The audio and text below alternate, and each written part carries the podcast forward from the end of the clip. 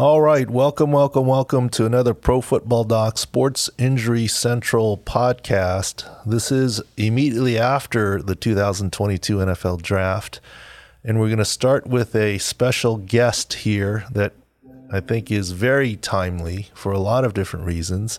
Very knowledgeable throughout his time in the NFL, former Bucs GM and media personality everywhere uh, and friend, Mark Dominik. Welcome to the podcast. Mm, well, uh, thanks for having me on, Dr. Chao. I wish what you could have said is this is pr- prior to the draft. And then I could have like blown this whole coverage. It would be like, this guy knows everything. so it would have been, been, perfect. Wow, this guy's dialed in. But no, I, am happy to join you after the draft. It's always a, an amazing three days. And I was thinking it's only 362 days till the next draft. So we're counting down already. Yeah, I mean, it's just a you know what's so funny is that I always find that all these draftniks and people come in and and say this. Look, it's a 365 job, right? I mean, that's why people think, oh, it's just you making decisions. You have a huge staff of people that are. All, I mean, you leave no stone unturned, right? And I think that's why. No offense to anyone in particular, it's a very difficult thing to have the head coach be doing both jobs. I mean, you couldn't be the head coach and the GM. It's just so much time. It's interesting. Yeah, there are so many moving parts to what you're saying, and there's also so much time that's invested into it uh, when you're a head coach as well as, as trying to be the GM. That's a very tricky uh, thing to balance and juggle because in two weeks from now, we're actually, you know, clubs are actually heading down to the combine meetings to look at next year's batch of young men that are starting to enter the league. And so, you know, it, like you said, it's it's every day. It's it's already starting to send your scouts home, but knowing that in two weeks they're going to start listening to the new, and then they start their summer reports and they start watching guys for the 2023 draft. So it is a cycle that's a long cycle. It's a lot of analysis. It's a lot of gathering information, and then you try to put it all together, and hopefully you pick wisely. And I think we saw a, a lot of movement in the draft, which I thought was made it very entertaining.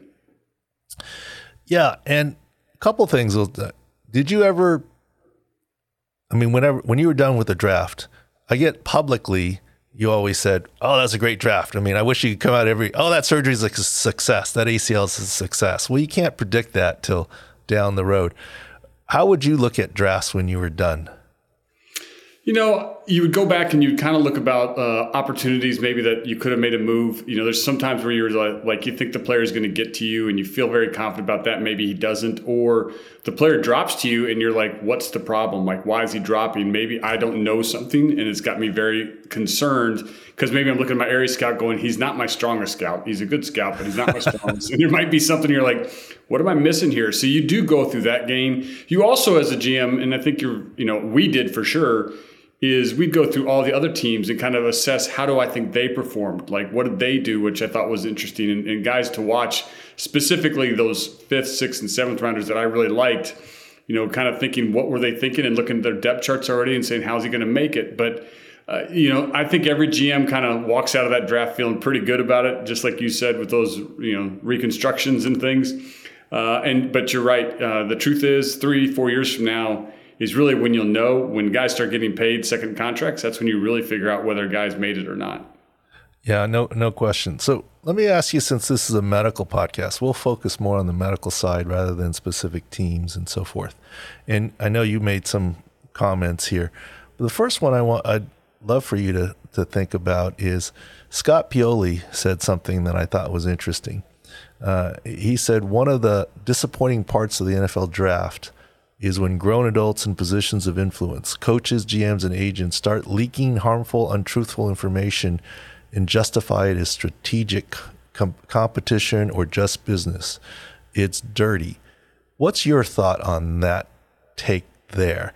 Because for me, look, I don't think you listen to any of that stuff, anyways, and you're the only one deciding. Fans may listen to it, media may listen to it.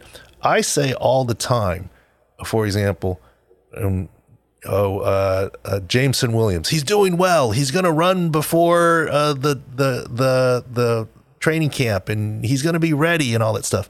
As a team physician, if it came across my desk, and it wouldn't always, I would just chuckle at it. I mean, it's a biased viewpoint. We got to examine him. We make our own opinions. You make your own opinions. And I respect, Scott, that it may be a dirty part, but does it really amount to a hill of beans? Does it ever change a GM's opinion, what is leaked out there? That's just a question that I have. You know, the one thing that I always used to get disappointed was when a young player failed a drug test and that got leaked. I always thought that that was wrong. I mean, there was a reason why that came in a confidential pouch, only went to a couple people, and one person really comes to me as the GM or the head coach, and and really that's the one that to me was always disappointing when the the drug the failed drug tests were leaked, and you know obviously the young man put himself in that situation, so not great.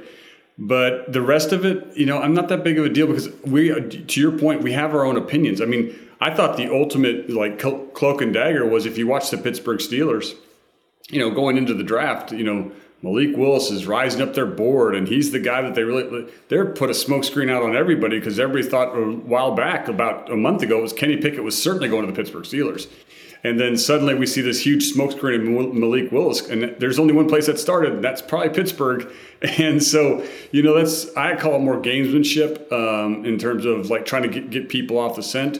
But I never looked at it. Uh, I mean, if you're tearing a kid down in public or, or, you're purposely trying to trash young man, I think that's wrong. But I didn't. I've never really kind of used that tactic. I've I always thought of it more of like we've come to our own opinion, and whether that's as I've used an example before, Rob Gronkowski, we failed him on our medical. Pretty good player. Jahvid Best, we failed him on our medical. Didn't have a good career. So I mean, you just you know, it's it's everybody has their own opinion, and you just bring everybody together and you formulate yours and stick with it. Yeah, and and you know, I mean, a few years back, Mark, a, a side story. I was worried about Jaylon Smith with his perineal nerve and multi ligament, but I wasn't out to try and be negative on a college player, right?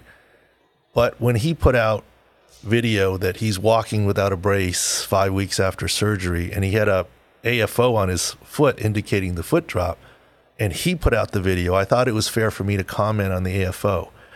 And it was interesting. I got a, some blowback from people and said, look, uh, that social media post cost him millions of dollars, that somehow I might have been unethical pointing that out. Well, I only pointed out what he put out in social media. This wasn't a surveillance camera, number one. Number two, it didn't cost him a dime because the next day, all 32 teams were going to get a hands on look at him. They were going to know the truth. They're not monitoring my Twitter or media report to see what his knee and his nerve looks like. They're going to see it firsthand. So I argue it didn't cost him a dime. It was what it was. The injury might have, but these reports and leaks don't do anything. Look, prior to this draft, I think I was pretty careful with it. We at SIC Score were pretty careful with it, but we kind of said, Justyn Ross, it's a shame right? I mean, here's this guy, and we didn't think he'd be drafted at all. Clearly, he was falling anyways for other reasons, right. but because of the congenital neck issue. And I try and keep it positive. It's not like people in the NFL hate him and weren't passing him. They were doing it for his safety, not passing him on the physical. And now I guess he signed a free agent deal, and we'll see if he ever sees contact, right? He can go with the Chiefs and run around in training camp and OTAs and mini camp. It's when the rubber hits the road for contact, there's potential danger. I'm not saying it's huge danger, but you know, if it was your son, would you accept a 1% chance of disaster? I mean, that's what we're worried about there with what's going on. And I just don't think that, at least as a team physician side, we didn't listen to the noise. And I would be surprised if GMs listened to it either. Yeah, not very much. I mean, you talk about the 1% and, you know, think about what our country just went through. On the 1% chance of COVID, we shut the whole world down, right? So if it's a 1% for your own son, you're nervous and you're worried about it. I can remember a long time ago uh, with uh, Bruce Allen becoming the new GM of the Tampa Bay Buccaneers, and we had a big decision. Jon Gruden was there, it was Bruce Allen, and we let John Lynch go because we were concerned there was a chance for a, a very logical and very possible neck injury. Now he goes on and plays, I think, four more years in Denver, plays well, and he's a little sideways because we let him go, and we're just trying to do what we thought was the right thing in the right interest of the player. And so it's always different per club in terms of what you see and the perception. But you know, I also always said to our scouts, you know, whether it was character, whether it was medical. you know, would we take him in the seventh round? And they're like, no, I can't draft him, but I'd take him as a free agent. Nothing changes. That medical condition still comes with him. So why is it like it's okay to take him in the you know the seventh round, but not? But you don't want him in the seventh, but you want him as a free agent. So I always kind of reminded our scouts like if you're willing to take him as an undrafted free agent, then be honest with you know what we're talking about, or let's press the issue and let's look at it a little bit further to make sure that we're making the right choice because it's either one or the other. To be on the fence, to me, that's not the way you have to do this.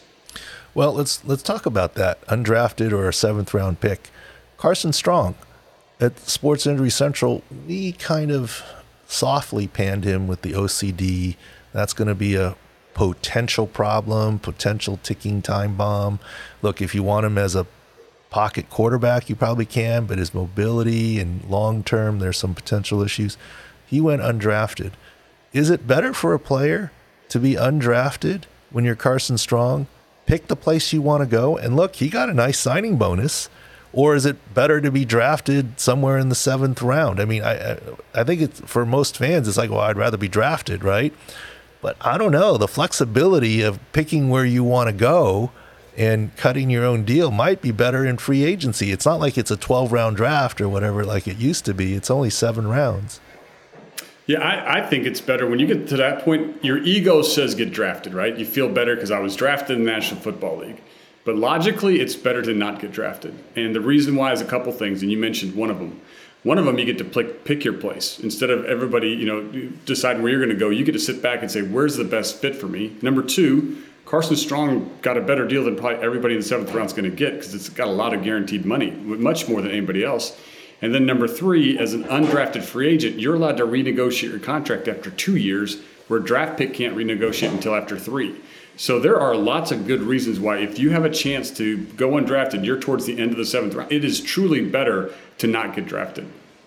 So, uh, where is that Mendoza line? Early seventh round, sixth round. For a player, for the hope for them, yeah, I think it's I think it's seventh round in general. I, I, think anywhere in the seventh round is kind of like it's nice. Again, I've had some success with seventh round picks, guys that have made it eight years and ten years in the NFL. So you'll find those guys, but the reality for the player, it might be a better spot for them to you know sit back, look at the depth charts, have that little moment. But it's crazy after the draft, as you know, uh, in terms of trying to put together that those 15 to 20 players you're going to sign after the draft. Yeah, so uh, beware that uh, there'll be an agent, a player's agent, that actually leaks negative news on his own player to make sure he's not drafted in the seventh round. it's a possibility. I'm joking on that. Uh, and you mentioned something else that I wanted to cover. I think everyone's like, um, Saturday, the draft's over. So that's when it gets crazy, right? I mean, you got to fill out your free agent slots. I mean, all the coaches and all the other scouts, they're not in the war. I don't know how you did in Tampa, but in with the Chargers. They weren't in the war room. They're all in the building and they're all starting to make their phone calls on Saturday. Hey, you know, if you don't get drafted, we want you. You know, the, the wide receiver coach would be lining up his few, and the and the D line coach would be lining up his, and then the scouts would be. I mean, it's actually more of a madhouse because it's a free for all, and I think it starts even before the last player is picked. Right? I mean, it starts to crescendo up but that's a free for all to fill out your roster uh, with the free agents. It, it, it is, and you're trying every year. You try to find a way to like make it more calm and make it more ra- and rational. And so what we started doing in Tampa, at least my last couple of years, is I started pairing up an area scout with a position coach. And now with technology and everything, you can ping stuff back and forth, and you'd be like, okay, so now this receiver just went, so now keep adjust the list, and now who's your top three? And that way they could be, hey, I've got them on the phone. You know, can we offer 15? Can we offer 20? You know, and it's just like all you're doing is hitting back, and now everybody's kind of working together, and you're making sure that you have a scout and a coach that are understanding the list and making sure they're staying in order uh, of what's available. So you try to make it calm, but the problem is you call player, you know, Alex Smith, and Alex is sitting there with 13 phone calls right now and one agent and he's like i don't know what to do you know and so it's it's very hard on the player too to make those quick decisions uh, it's hard on the club because you got you don't want to miss one guy because you're sitting there waiting, waiting, waiting. You miss another one, so it, it is very hectic. I don't know if there's a better way to do it. Uh, you know, because even if you took the draft and say, you know what, let's do three more rounds of draft after the draft, it's still going to be you're going to sign 12 more guys. It's going to be the same issue. So it doesn't go away. It's kind of life that we understand it. Uh, and uh, you know, but at the same point, for a guy like Carson Strong, I think it paid off for him not to get drafted. Yeah, and and you're like you said, there's no way around it. It's it's just going to happen. And, and you know the draft day movie, and you know even in my time in the quote war room the, at the kids table in the corner with the head athletic trainer, right? We yeah. we weren't at we weren't at the adult Thanksgiving table. We were at the little kids table in the corner, you know, uh, kind of thing. And you know, we had our moments of excitement. You know, uh, we dra- I was in the draft room when we drafted Eli Manning, uh, and uh, there was a lot of tension because he obviously didn't want to play in the whole deal. And I think a lot of it had to do with, you know. Um, and and you know uh, Robert Gallery was the next pick, and what do we do, and this, that, the other. But let me tell you something. Uh, when the Giants drafted Eli River, sorry, when the Giants drafted Philip Rivers, there was a cheer in our room from the front, and uh, that told me that was how that game was going to end. You know, there was yeah. no deal when Rivers was drafted, but once the Giants drafted Philip Rivers, knowing that we wanted him, I know AJ Smith was pretty happy, you know, that, that was going to happen. But for every one of those exciting moments, I think what's more pressure filled is what you're talking about the free agent stuff, because literally it's not a 10 minute clock. Like you may only have 30 seconds or a minute, like yes or no, right? And and you guys have to decide quickly who you want and what you want to offer them. Uh, and the player and the agent are simultaneously fielding fielding all these phone calls. And look, it's not one of those. Let me talk to my guy and I'll get back to you in five minutes. The five minutes, it's gone, right? Because you you can't get scooped. Like if you're not going, I need to offer this my second guy. You got to tell me now, right? And then you get fear of missing out on you don't fill the spot with free agents. And so the position coach says let's go. Let's just get this guy. He's not on board. And that's actually the hidden more tension filled. Like it's not on TV and it's not the same thing, but that's quite stressful as you talk about. I think it would be fascinating that, you know, Peter King kind of wrote about the fact that he got to sit in the draft room for the Ravens' fourth round. I think it'd be fascinating to have somebody sit in and watch how the, the end of the draft actually ends and how you actually try to put together those 15 to 20 players uh, to see that perspective because it is so hard to maneuver it. And, you know, one of the things we tried to research back uh, as I was going through that process was how many are we hitting on? Uh, because if we're only hitting on one or two, then let's focus on four guys. And as the other ones play out, it plays out. And so if, if I lose a guy because it was 5,000 or 10,000, I've got three on the table, move on. More than likely, I might get another shot at him because he might get cut while they try to put him on the practice squad. So, um, you know, it, it, you've got to just kind of, to ease it down a little bit, you really have to have a really tight target. Um, and you've got to be able to have that communication uh, open so that you understand uh, exactly where the money needs to go to to get him on your football team. And uh, it is a very difficult process, but everybody made it through every year. And uh, yet, I feel for a lot of players because there's a lot of kids that you know got into this draft that were thinking they're going to get drafted or thought they were going to sign as an undrafted free agent, and that didn't even happen because it's hard.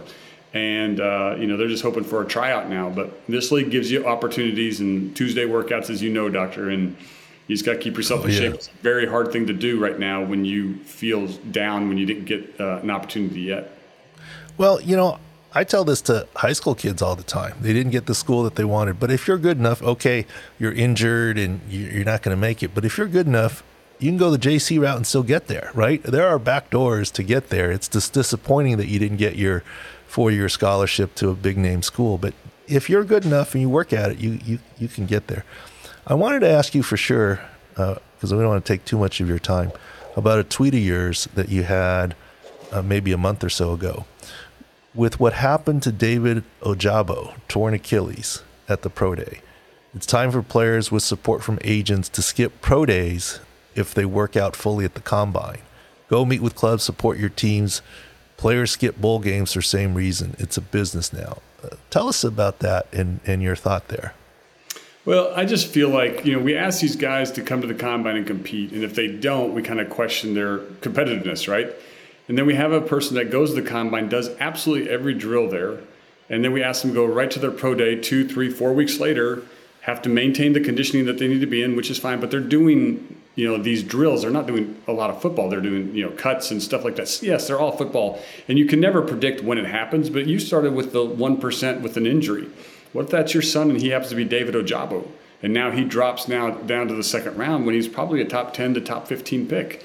That's millions and millions of dollars. You know, no one really was, you know, mad at Christian McCaffrey for sitting out of a bowl game because he made millions and million dollar decision. And to me, if you've already competed, really clubs need to stop pushing these guys because I just don't think there's anything else to get. What are you going to learn that you've just seen in a pro day that you just saw three weeks ago at the combine in the same movement skills? And I want you as a player there to interview with clubs. I want you to be there because I want you know maybe the guys that didn't go to the combine want to have some people there, so they want to come to the you know to Michigan and go see the workout. So you, I want the player to be around and do the interviews and maybe you know clean up a, a, time or something that maybe he didn't like if he felt like he missed on something. But to run him through drill after drill, and then we turn around and do private workouts too with these guys, and you know, we just it seems like every year we have some kind of an injury, and David Ojabo was one of those ones. Uh, Dayo Odeyingbo last year, he got hurt out of Vanderbilt. You know, while he was working out, wasn't the same situation, but another Achilles, and it's just you know, it, it's a big impact. Where is it really worth what we're getting out of it? I don't think it is.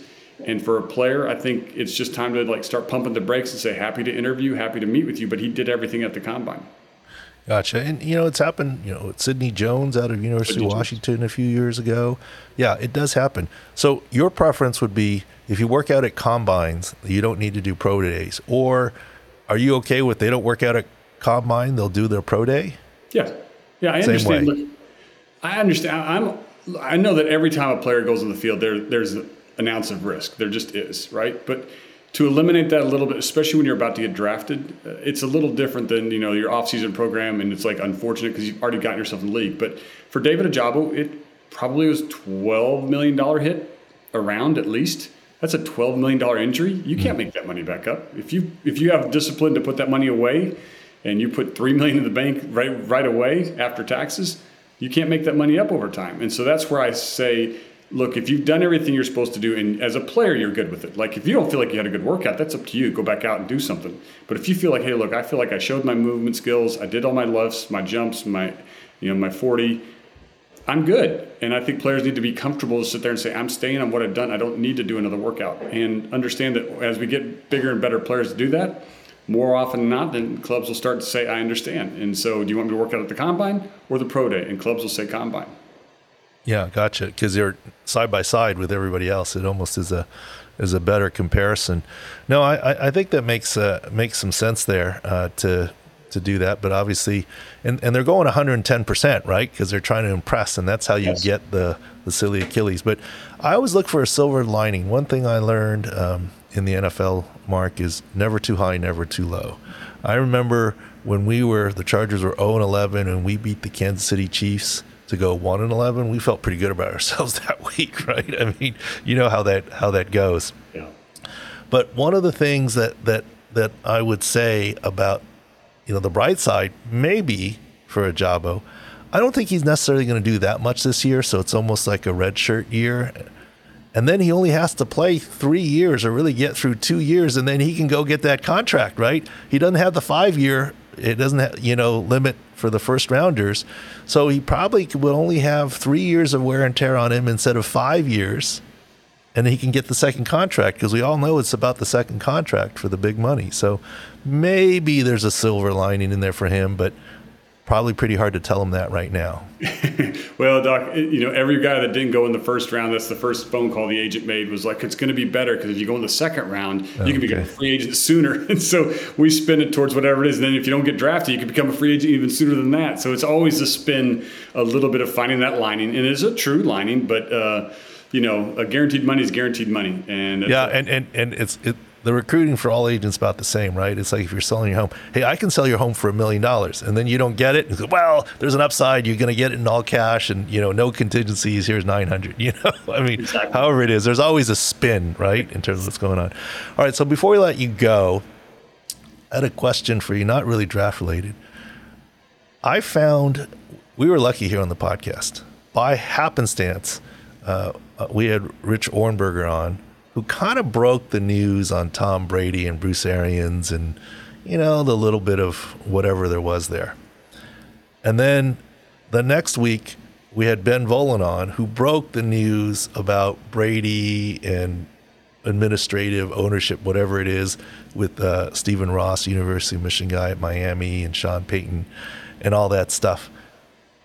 What do you make of all those stories? What I find amazing is we haven't heard any pushback that it's not true.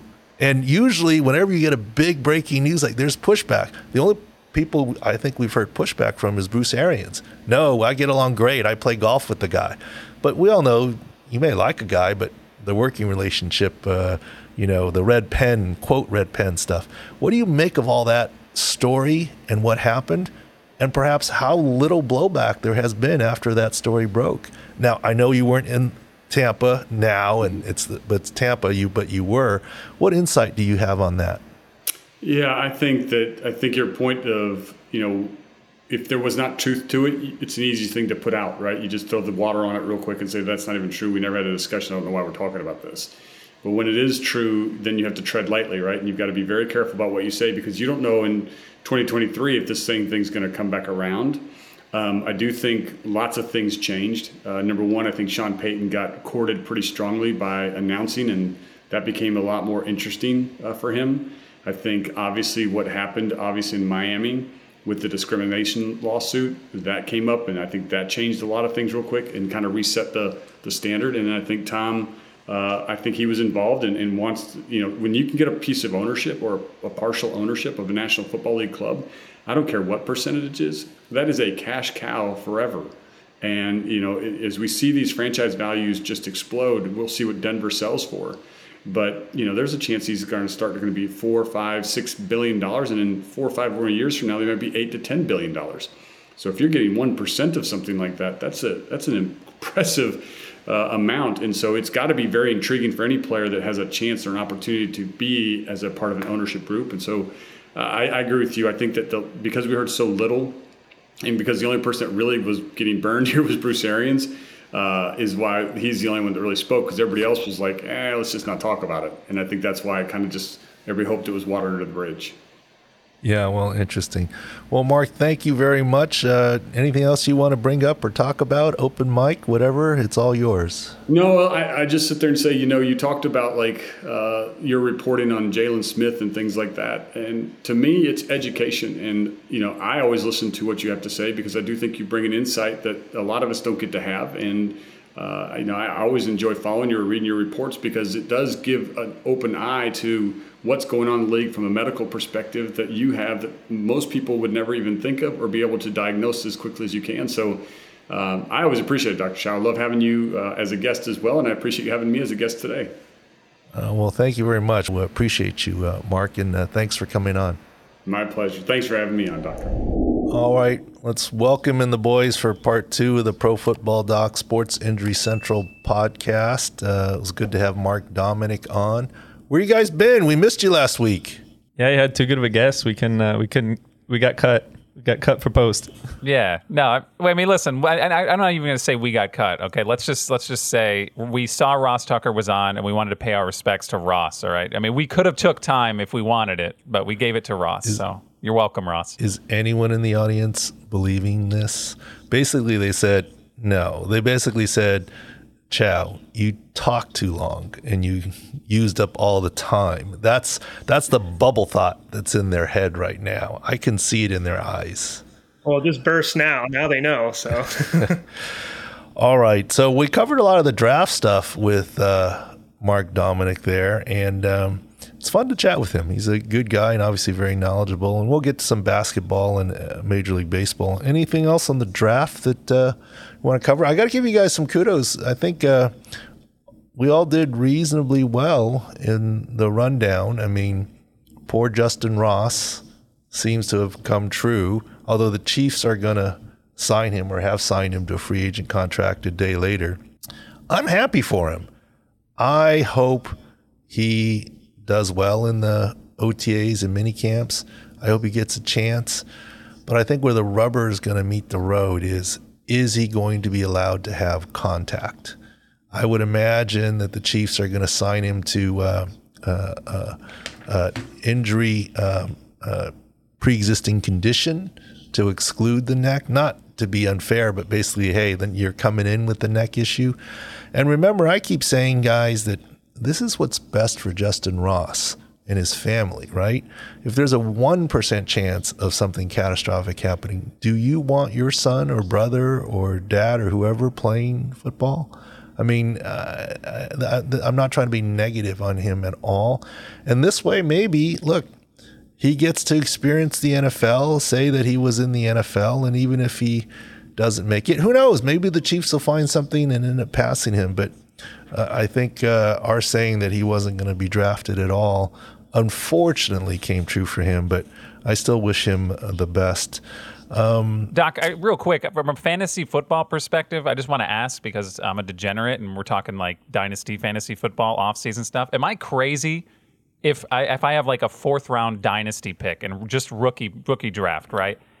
If am I crazy just to take a flyer on on Justyn Ross? Because I mean, obviously watching the college tape, and I know a lot of people out there that aren't really in tune with the injury injury profile stuff are they they were shocked to see him go undrafted.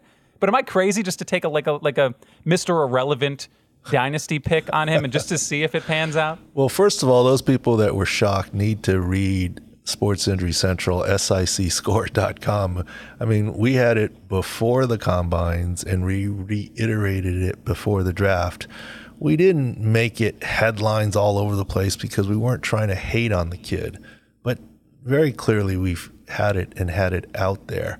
Um, I had some national reporters call me on it, but they were like, "Yeah, I don't want to report that." Number one, they didn't want to go, you know, destroy a kid's dream, even though it's not destroying his dream because the, NFL teams and doctors already know what's going on. But also, apparently, he has a power agent who's got all of the wide receivers, the, the A.J. Brown, Tyreek Hill, Deebo Samuel. That's Justyn uh, uh, Ross's agent. And I don't think any of the guys wanted to piss him off. There was a lot of information to come from him. But to answer your question, uh, uh Justin, and I was trying not to go there, but you could have made your question a lot shorter. You could have stopped with, Am I crazy? And I think the rest of us would have said, Yes, you are. But the fact that look, I don't do dynasty drafts, but a fourth round flyer on a kid that's undrafted, I mean, I don't, I don't see it, period, much less. I don't know how, how deep your draft is. I mean, does it go to 100 players? I mean, I mean, I, I, I don't know, but I still don't think he gets cleared for contact. I think he's cleared here to be able to participate and see how he would do in the NFL and have a taste and that's good on the Chiefs for allowing that. I still don't see him hitting the field competitively uh, for an NFL game. Maybe I'm wrong. I hope so for his case if it's safe. So I was like dealing good news. Drake London, indeed, no one cared about his ankle. He was the very first wide receiver drafted, and Taylor kudos. He had what plus two twenty? He said uh, on the first wide receiver drafted. Um, and uh, Darryl Stingley, uh, Stingley Jr., um, third pick. No one cared about his Lisfranc. Um, Evan Neal and Ekwonu with small drops, drops out of the top three, but they went, what, six, seven? Something like that. Uh, we kind of saw that. It wasn't going to be big drop. Uh, I know some of our other guys cashed on a over four and a half prop on uh, on those guys. And then um, I think the uh, Ojabo, yeah, with the Achilles, we knew. The only big surprise to me, and I don't even call it a miss because we never said anything on it, we didn't know, is I had no idea uh, Nakobe Dean had the pec tear issue. And it was more than a pec muscle strain, a pec tendon tear. Not sure the PRP is going to be enough if you want, and maybe Justin, you can put up the link or whatever of our Twitter Spaces, our first ever Philly special Twitter Spaces that involved Joel Embiid and Kobe Dean. I did not pan the pick. I mean, look, he's a first round talent being selected in the third round.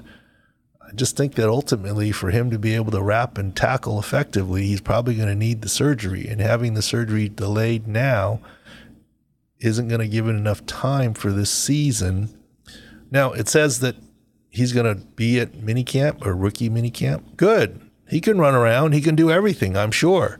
But you know, running back, running through his arms. I mean, his right pec. If he can't wrap, I think that's an issue for a uh, linebacker. Well, I thought you had a great point too. Uh, comparison when we asked you about it for the article um, that Eric Weddle tore his pec in the Super Bowl, obviously, and finished the game, but he completely changed his tackling style because he knew he couldn't wrap up. Yeah, and and that's fine. Uh, Eric is pretty wily, and he got that key first and ten tackle at nine yards, and ultimately the Bengals didn't convert.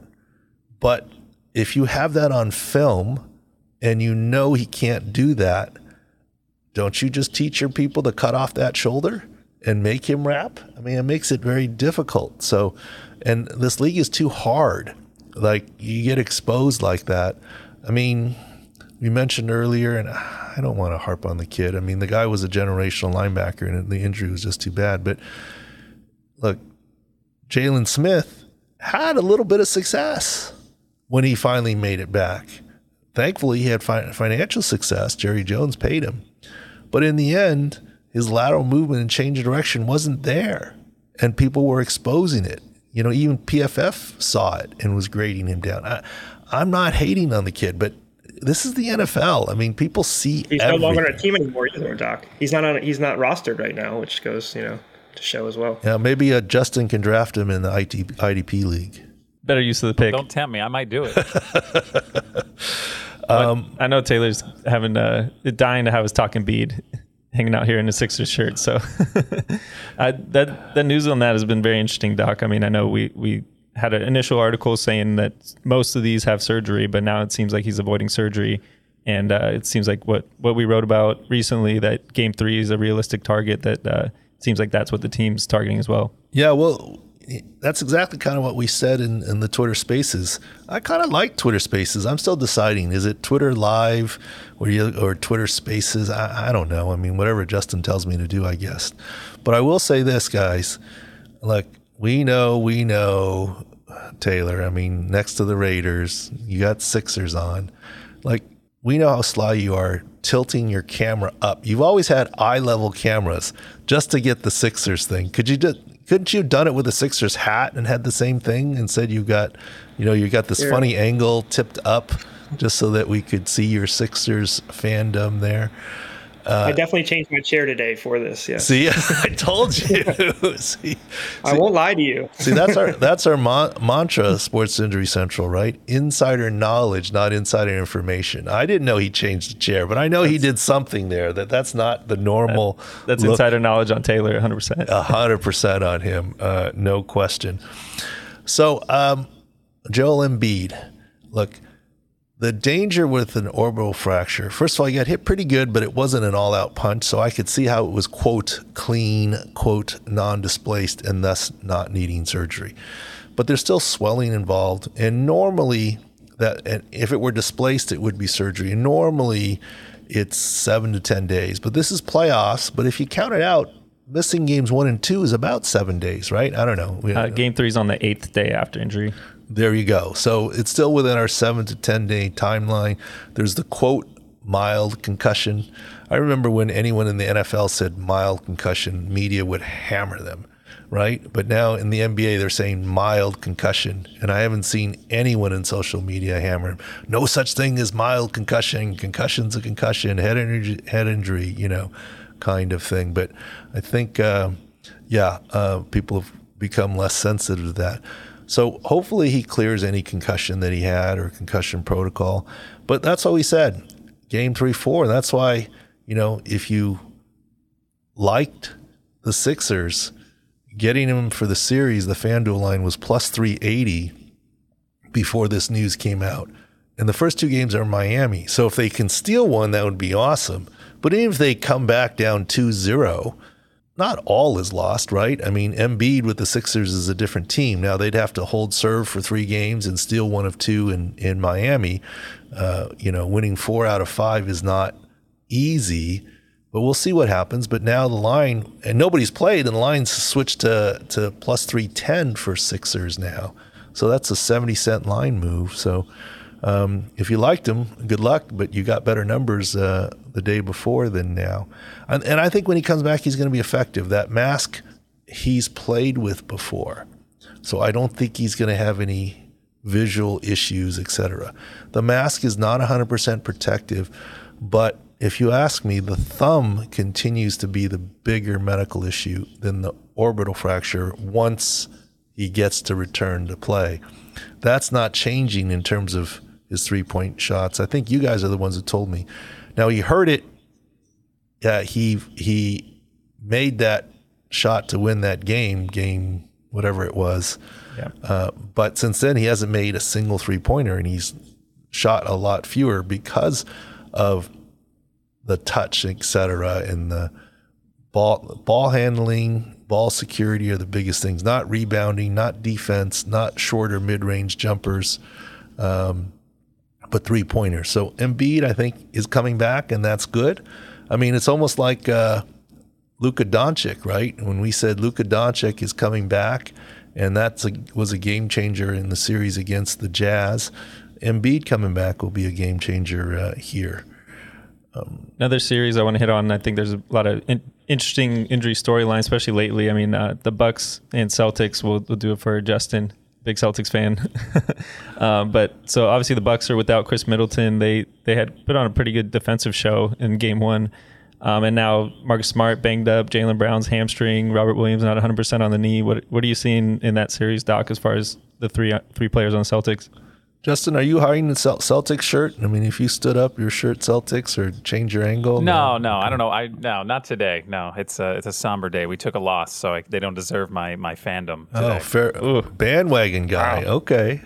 No, no, no. I'm not a bandwagon. it's just kind of like you know, I'm going to take a day and just wear a different color shirt. You know, my body was like too much green, and we didn't. It didn't pay off. So. Were you wearing green yesterday? Tactic. I may have been. Oh, I may have been. that means he doesn't hasn't done laundry yet. That's what that's telling me. oh no, I okay, yeah, that's a whole other story. It was Sunday, I guess. Yeah. I don't think that would stop him. But anyways, um, yeah, I mean, when Jaylen Brown had the hamstring, and and the coach was saying he's playing, he's playing, but this is why you need SIC Scores. He's playing, but how well? And quite honestly, we probably didn't dock him enough on his SIC Score. We certainly didn't have him in the 90s or anywhere near 100, but we probably should have docked him more. Uh, and that's probably our error in terms of how mobile and what kind of player he is, right? I mean, uh, that's why we had confidence that Doncic would be okay with his calf because he isn't that mobile. He's a big guy with a lot of reach. He can get open without quick moves, etc. And defense isn't his forte, anyways. Jaylen Brown is a different story there, so I think it's going to continue to affect him going forward. Look, uh, in the beginning, when the before the series started, uh, I was more pessimistic on Jaylen Brown than I was on Khris Middleton. I thought Khris Middleton would actually come back. Maybe I've had to temper that a little bit. Uh, Jaylen Brown certainly is affected. Khris Middleton certainly is not back right now. I still think there's a chance Khris Middleton can come back, you know, especially if it goes to a, a game seven, uh, et cetera. We'll have to keep an eye on that. Uh, one more one more player everyone has eyes on is Devin Booker. I mean, I know he came back in that game six win for the Suns, but he had I think it was four points. He, did, he wasn't moving around much. Chris Paul obviously had the the historic game, not missing any shots. But when when were you looking at him being fully effective? Yeah, well, I'll I'll do Devin Booker in a second. So Marcus Smart with the stinger and the quad. I mean, uh, he's a pretty active defender, so the quad's going to affect him more than the stinger. The stinger is hit and miss in terms of what happens. And their center Robert Williams still isn't playing full minutes, right? I mean, he's creeping up, but he's still in the twenties. He's not. He is starting now. He's finally starting. He did look effective yesterday, but he's not. Play, he's not playing the full minutes like he was prior to the injury. And that's when I said, "Look, it's going to be four to six weeks." Hey, he made it back before four weeks. Congratulations, but is he 100 percent? Not close. That four to six weeks is still what we're targeting, etc. Devin Booker, that's a big deal with his hamstring, Jacob. I mean, the type of player he is, defender, the all around athlete that he is that's a huge deal. I mean, I know Chris Paul with his finger got him through with his veteran while and, and got him past the Pelicans, but that's a big deal. Devin Booker is not going to be anywhere near 100% yet, I don't believe, especially how reliant his game is on athleticism. And I think that's. I was going to ask you, Doc. Um, he they played tonight. Um, he finished with 13 points in the the game, uh, but he was one of six from three. Is his three point three point is that taking effect with injury, or is uh is it other stuff that's like his defense as well? Well, I mean, it's the NBA playoffs. You don't get a lot of wide open threes. They're usually more hurried, make your own space threes. I don't think with his hamstring that if he gets a wide open three that he's going to be affected very much. But if he has to create his three, yes, that hamstring will affect him. And uh, I don't know what the current line is on him, but he's not going to be 100%. And actually, you'll see it more on the defensive side of the ball than the offensive side of the ball for, for him in terms of uh, the effect there. But uh, that'll be uh, interesting there. Uh, going back to the uh, Bucks and Celtics, uh, I don't know that we published anything, but we talked about it. I was very surprised for the series. The FanDuel line was Bucks plus 175. I was like, they have Giannis there. The Celtics have some injury issues. I was surprised at that, and I guess it's now flipped to uh, Bucks minus 126 uh, for the series after their first uh, win there. And boy, if they can get Khris Middleton back late, I mean, uh, that would be big too. So we'll see. We'll see. Celtics, I'm sure, will come back this next game. Justin, you can wear green again. And then uh, 1 1 going into uh, Milwaukee, but they have the co- home court advantage now uh, once they took this first game here. Want to switch sports and hit one more soft tissue injury, and then we'll wrap up with the beast of the week. Um, Shohei Ohtani, obviously, huge name in baseball, huge name for the Angels. Uh, left yes left Sunday's game with a groin strain or groin tightness. I think they're they're calling it. He said he expects to be in the lineup. Might pitch Wednesday. What, what's your take on that, Doc? Well, first of all, tightness I think has become the new code word for strain. Right? Devin Booker had tightness on the chase down. I was like, you don't get tightness on the chase down. Joc Pederson as well. That was a recent one. Joc Pederson, baseball, yeah, groin strain. I mean, uh, sorry, tightness, code word tightness.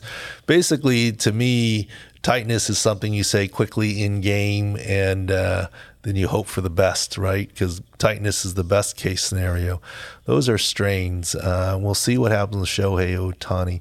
Now, he's very unique, right, in terms of DH and pitching. He bats left and throws right, correct? Um, so he has a right adductor.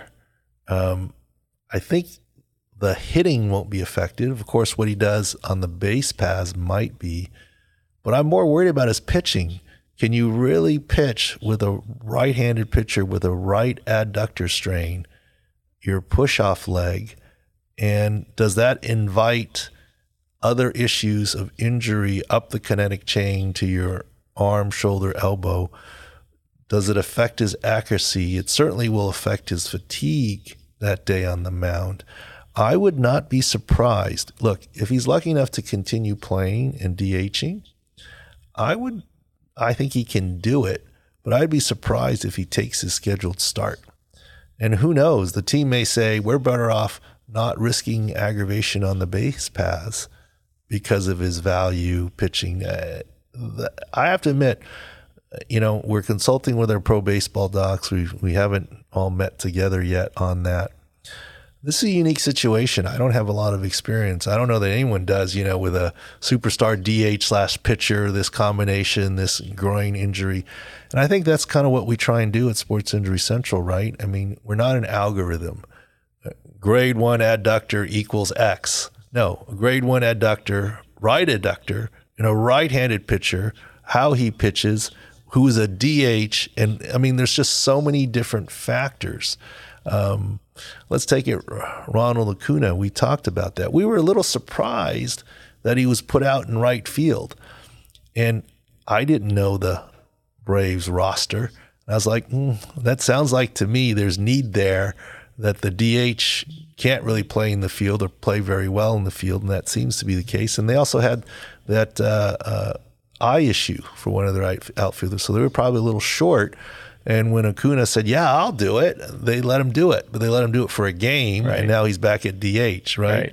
So they know what's best and safest for him as he works his way fully back, and. Um, there's just return to play is multifactorial. It's not just the injury um, and so forth. And we see all the time. Who, who was our latest example in uh, an elimination game? Oh, um, the Jazz.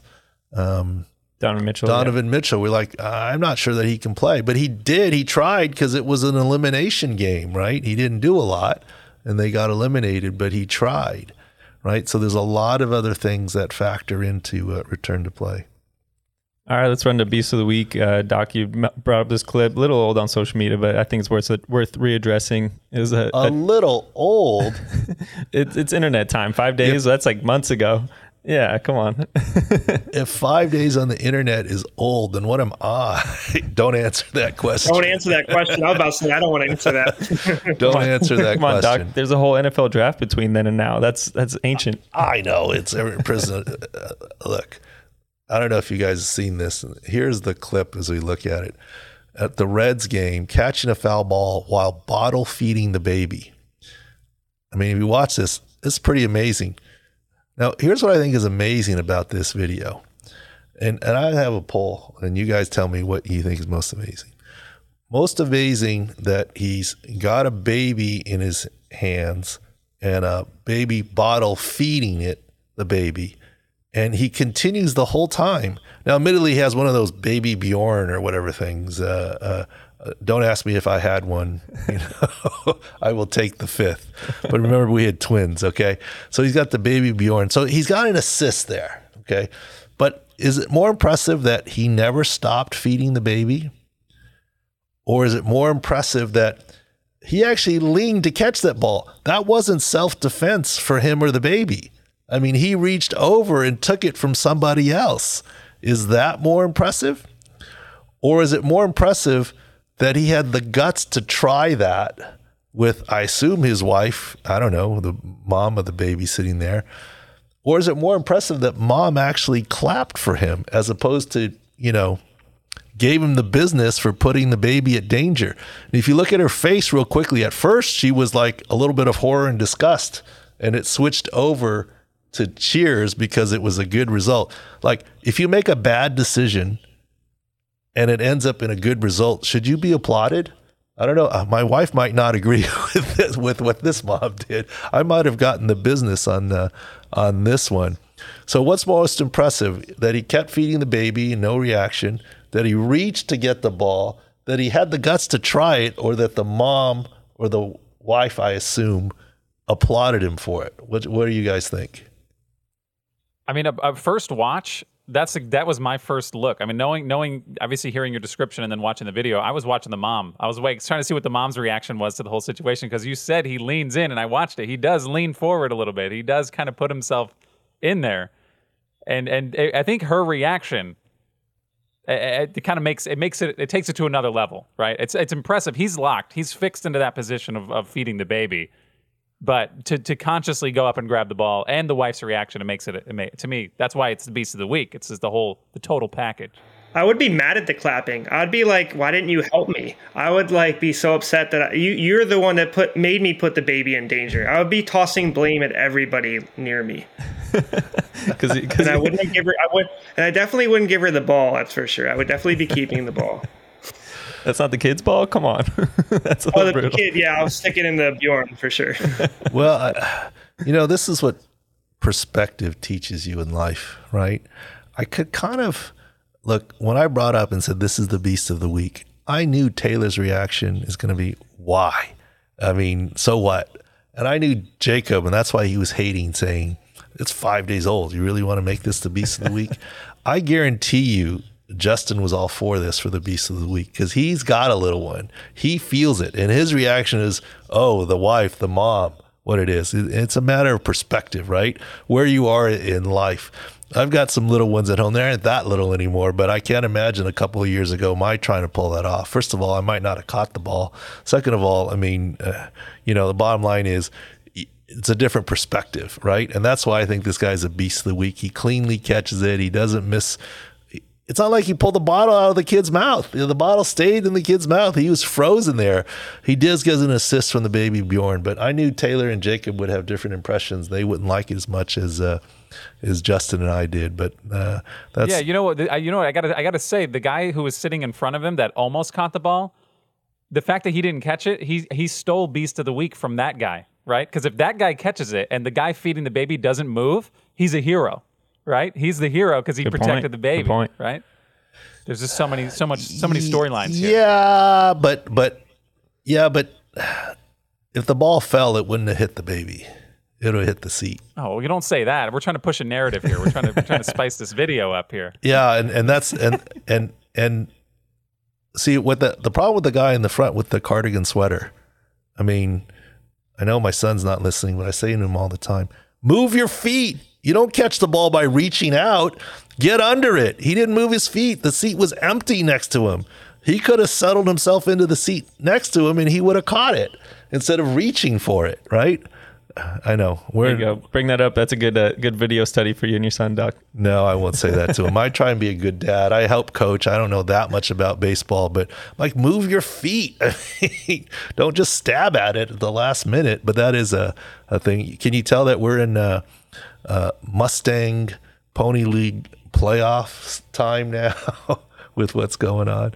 So, anyways, all right, we went way too long on that beast of the week, but uh, we thought we'd have some fun with it. I, on, sincerely, that guy's a beast for even trying that thing, and uh, the fact that he was successful. I mean, uh, it worked out. But I'm quite sure moms would say just because it worked out the right way doesn't mean it was the right decision. But uh, uh, away we go. Thanks for uh, watching and listening. Pro Football Doc Podcast, Sports Injury Central. Um, look, uh, lots of baseball stuff, basketball stuff. There's still football stuff year round, and uh, we'll cover that. We didn't even get to uh, the tradability, not tradability of Baker and, and Jimmy G, but uh, that's for another time. And uh, maybe we'll do some more Twitter spaces uh, whenever things come up. But thanks for listening and watching. See you next week.